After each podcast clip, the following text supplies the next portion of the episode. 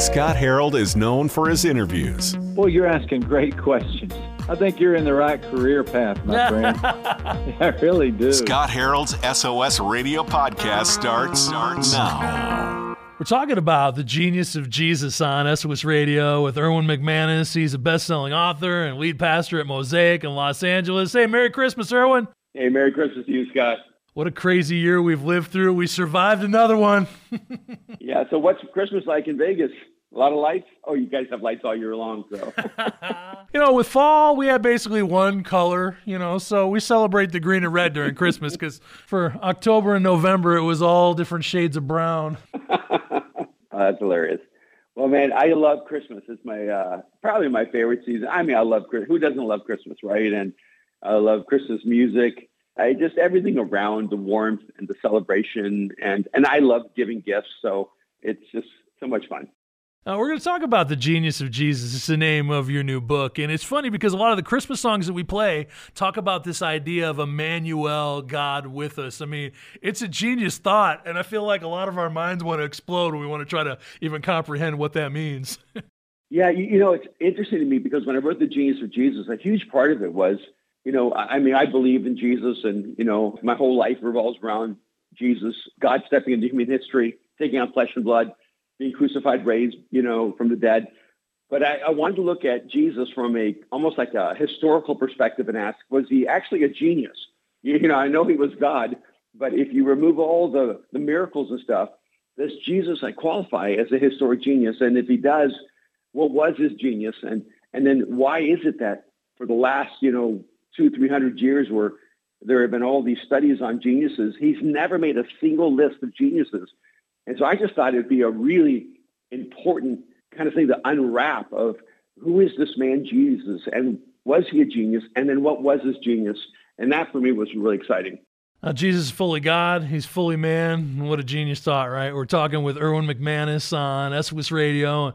I mean, Erwin, you have a master's degree and a doctorate yourself, but you spent your entire adult life basically studying genius and searching for God. And it's like one part of that centers on human potential, the other part centers on faith. But do you see those pursuits as mutually exclusive?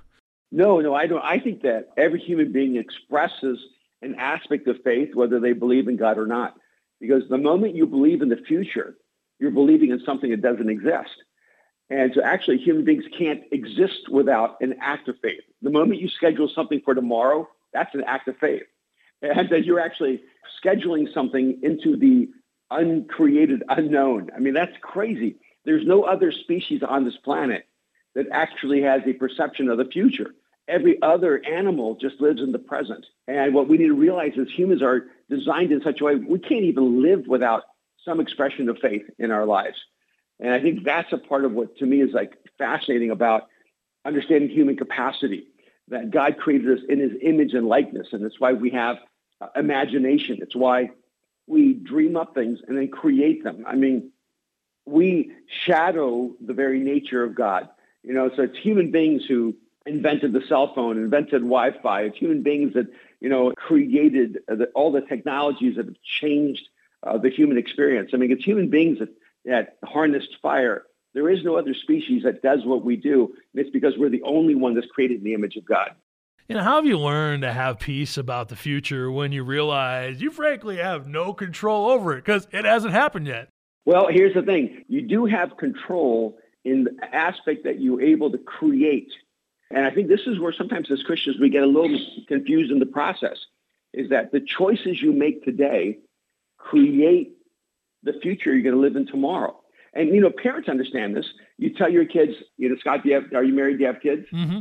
I have two middle school kids, and yes, been married for about 18 years. Right. So you tell your kids, eat your vegetables, you know, because it'll make you healthy, right? You, you know, you tell them do your homework so that you can do well in school and go to college or you know date the right person so that you are not miserable the rest of your life when you get married. We understand when we're raising our kids that their choices actually are part of creating their future.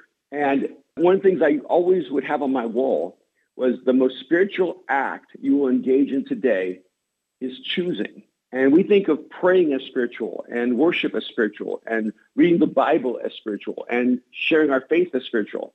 But every one of those things cannot happen until you choose. You have to choose to pray. You have to choose to fast. You have to choose to worship. You have to choose to serve. And so, actually, the most powerful spiritual act in a human being's life is the power of choosing. And choosing creates a future. And I think that's where, you know, yes, the future is out of our control in the big theme of things. God is the one who's over all of history. But it doesn't mean we're powerless in relationship to the future. You can make choices today that will create a better future, not just for you, but for others.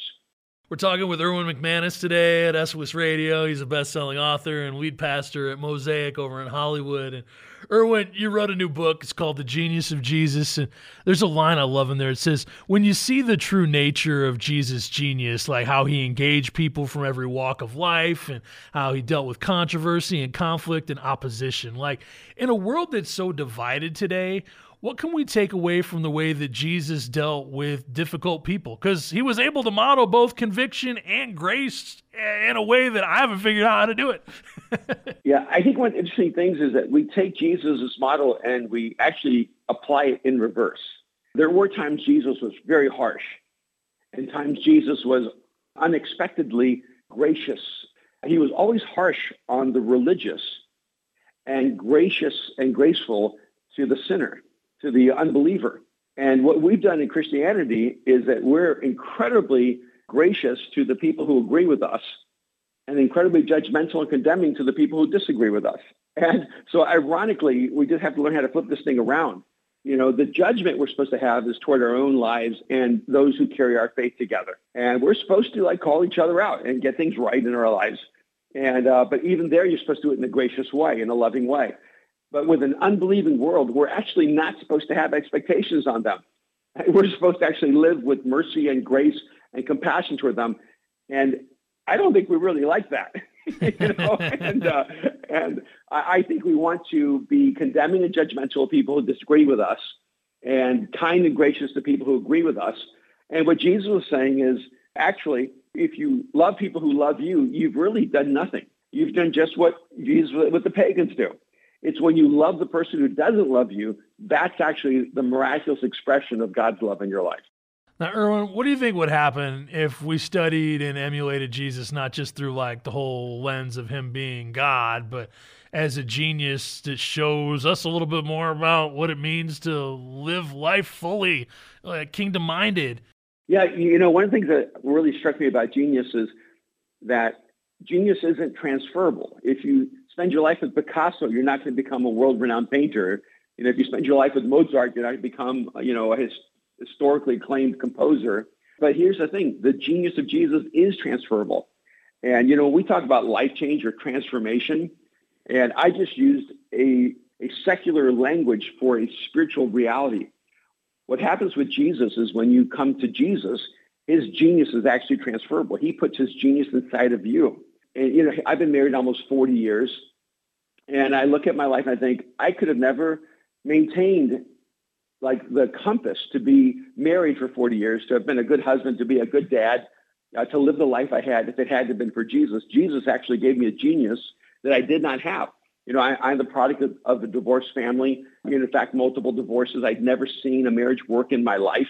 Uh, my wife was an orphan who uh, came from a devastated, broken home. She'd never seen a marriage work in her life. Both of us had all the material for disaster. It was actually just the genius of Jesus teaching us how to be forgiving, how to be compassionate, how to place someone above ourselves, how to not be egotistical, how to not be self centered, how to live our lives in relationship was actually the work of Jesus in us. And it was and it made us look like geniuses. People go, How have you been married this long? Or how did you raise these great kids? Or how have you lived this life? And I'm going, literally, Jesus transferred his genius into us and allowed us to live our life at a higher level than we could have without him. When did you first learn that the genius that Jesus has is actually transferable? I can't say I know when.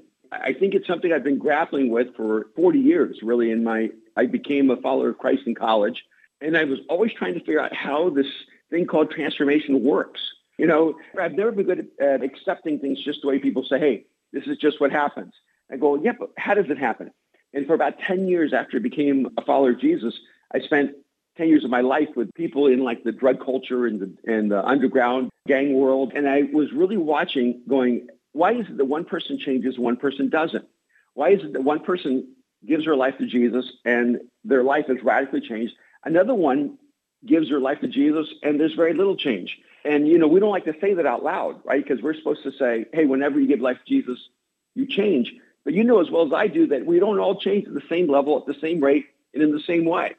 And it seems like some people have to give their lives to Jesus 10 times and it still doesn't seem to work, you know? And, and so I started going, okay, wait a minute. Are there principles in the Bible that actually have to be applied for that change to happen in your life? And so, you know, when I started writing this book and I started going back some of my uh, lectures and messages in the past, and I've been talking about the genius of Jesus for, you know, maybe 20 years, but it really culminated when I started writing this book that there's never been a book written on the genius of Jesus.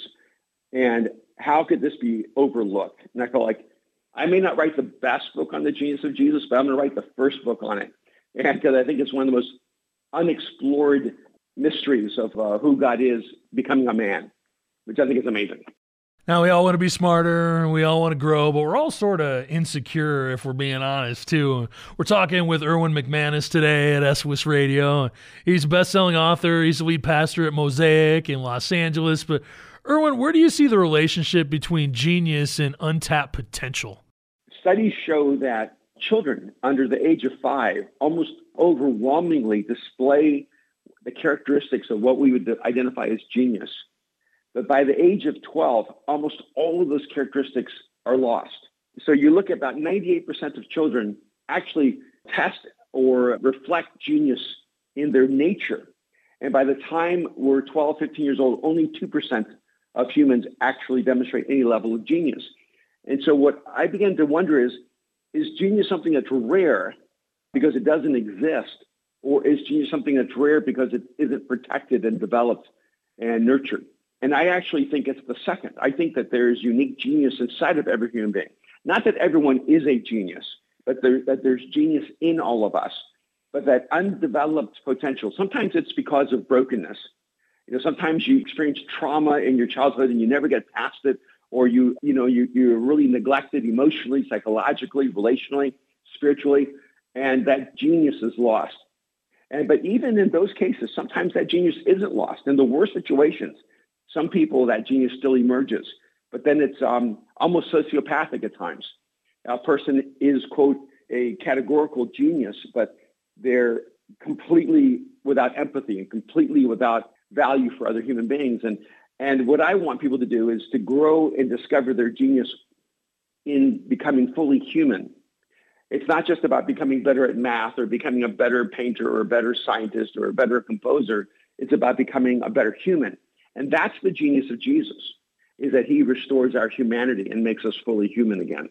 Now, years back, Carol Dweck over at Stanford University studied the way that students learn in school. Maybe you've seen some of that research, like the whole idea of do you have a fixed mindset or do you have more of a growth mm-hmm. mindset? Like, are you born and you're wired up and you're good at math and science, or you're better at language arts and communication, or vice versa? You're good with your hands, but you're never going to want to mm-hmm. sit there and work out geometry and, you know, do math problems in your head when you're driving. you know, it's like with music. People ask, you know, what kind of music do you like? And actually, what we find out with children is that children don't know what kind of music they like. They like the kind of music they know. You know, I was introduced to Beethoven and Liszt when I was probably four or five years old. So I liked classical music when I was a kid. And then later I was introduced to the Beatles and the Rolling Stones and I loved rock music. And later I, you know, was introduced to trip hop and, and a lot of, you know, electronic music. And so I ended up loving that kind of music and I was never really introduced to country music, and so I never liked country music. And and uh, and it was way later that I was uh, I experienced opera, and I'm like, hey, that's not really my thing. And I think a lot of it is because you like what you know. You just it's not that you know what you like. And I think with children, I do think we have a genetic predisposition for the kind of things that we'll be good at. I think that God has placed in our DNA certain things that if we develop, we're going to be great at. But I also think that our brains are lazy. And if your brain thinks it doesn't need it, it doesn't want it. My wife asked me years ago, do you think humans are capable of, of learning anything? And I said, humans are capable of learning anything necessary for survival. There is this interesting tribe called the Baka people, and they're in the most dangerous ecotonic system in the world. And the children, by the age of 10, have a PhD level knowledge of botany. And the reason they do is because it's the most dangerous ecosystem in the world with those kind of poisonous plants and insects and animals. And so if you don't have a PhD level knowledge of botany, you die. And, you know, and, and you look across the world, you have the Haramutara Indians in Mexico who what can run 70 plus miles a day. And because that's what's necessary for survival. They don't know it's impossible to run 70 miles a day. They just think it's normal. You know, and so if we grow up thinking all we need is to look at our cell phones, that's what all we're going to be good at. You know, and uh, I don't remember a single phone number anymore except for mine. I don't know my wife's number. I don't know my kids' numbers. But there was a time where I could remember, you know, 20, 30, 40, 50 phone numbers easy without even thinking it was an intellectual exercise. It was just normal to know everyone's phone number because you didn't have a place you could keep it. When we don't use it, we lose it. And when we don't think we need it, we actually neglect it. And I think this is true with children. I think one of the hardest things as a kid is you're sitting in class going, how is this going to help me? Because like my life doesn't really need a lot of what they taught me. And you know, one of the most frustrating things for me is you look back, elementary school, high school, and college, and master's degree, 90% of what they taught me is worthless to my life. And, but they never taught me how to do my taxes, you know, which I really, really needed to learn how to do. They never taught me how to be a smart investor. They never taught me how to start a company. They never taught me how to be an entrepreneur. Like a lot of the things you actually need if you're going to grow your world, you don't learn in school. And you know, you don't learn emotional intelligence anymore in school, which is probably the most important critical ingredient for success. Your EQ is going to have more effect on your success than your IQ. And so when you're talking about like developing children, I think the key is really realizing that yes, children are going to have a natural affinity. And if you see a child is great at math, you should put them in six math classes, not six other classes to try to make them equally as good at everything.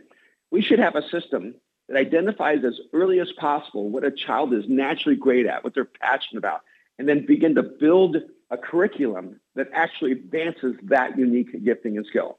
Now, Christmas one of my favorite times of the year because we remember how God sent His one and only Son into our world, and He did that through a teenage mom and the guy that she was pledged to be married to, and then she has to go to him and say, "Hey, uh, I'm pregnant. It's not yours. How do you want to proceed here?" I mean, you think about the genius of the Christmas story, Erwin. What do you notice in that? Well, I mean, I noticed a lot of things. I noticed that the Magi that everybody has on their nativity set that they're actually uh, magicians. That's the word magi comes from the same etymology as the word magician. And so they were actually alchemists who worshipped a different religion. They were Persians. And they were not astronomers, they were astrologers who believed that the stars would actually give them uh, an insight to the future. And God used their understanding of how the gods communicated to get them to Jesus. And so I look and go, God will reach you wherever you are if you're searching for the truth. And I go, wow, the, the people of Israel, the Jewish people that were waiting for the Messiah, were just a few feet away from Jesus, unaware that God had entered history. But these magi from Persia are traveling the world knowing that God is about to change the course of humanity's history. And, and that's a reminder to me that proximity is not intimacy. And when we think we're far away from God, it is not about location. It is about the posture of our hearts. When you think about this Christmas season, the last year that we've lived through, what's the heart of the Christmas story that you hope more people in America can wrap their heart around this year? Yeah, that God is for us. You know, one of the things that I had to really struggle through in coming to faith was, you know, why Jesus? You know, why not Buddhism or, you know, Islam or atheism or you know whatever you know Shintoism and and every religion and every philosophy tells us what we need to do to get to God or to get to heaven or to get to enlightenment. Only Jesus tells us what God needed to do to get to us. And so every other religion tells us you need to do this to get accepted by God. And then Jesus flips it completely upside down by saying, no, no, this is what God needed to do to get to you because you couldn't get to God. So God got to you. And I hope what people realize in the story of Jesus is the proactivity of God's love, the relentlessness of God's love, and that God isn't passively waiting for us to find him, that God is dynamically pursuing us until we wake up and realize that love has been hunting us down every moment of our life. Thanks for listening to the SOS Radio Podcast with Scott Harold. If this discussion encouraged you, feel free to share it with your friends on social media.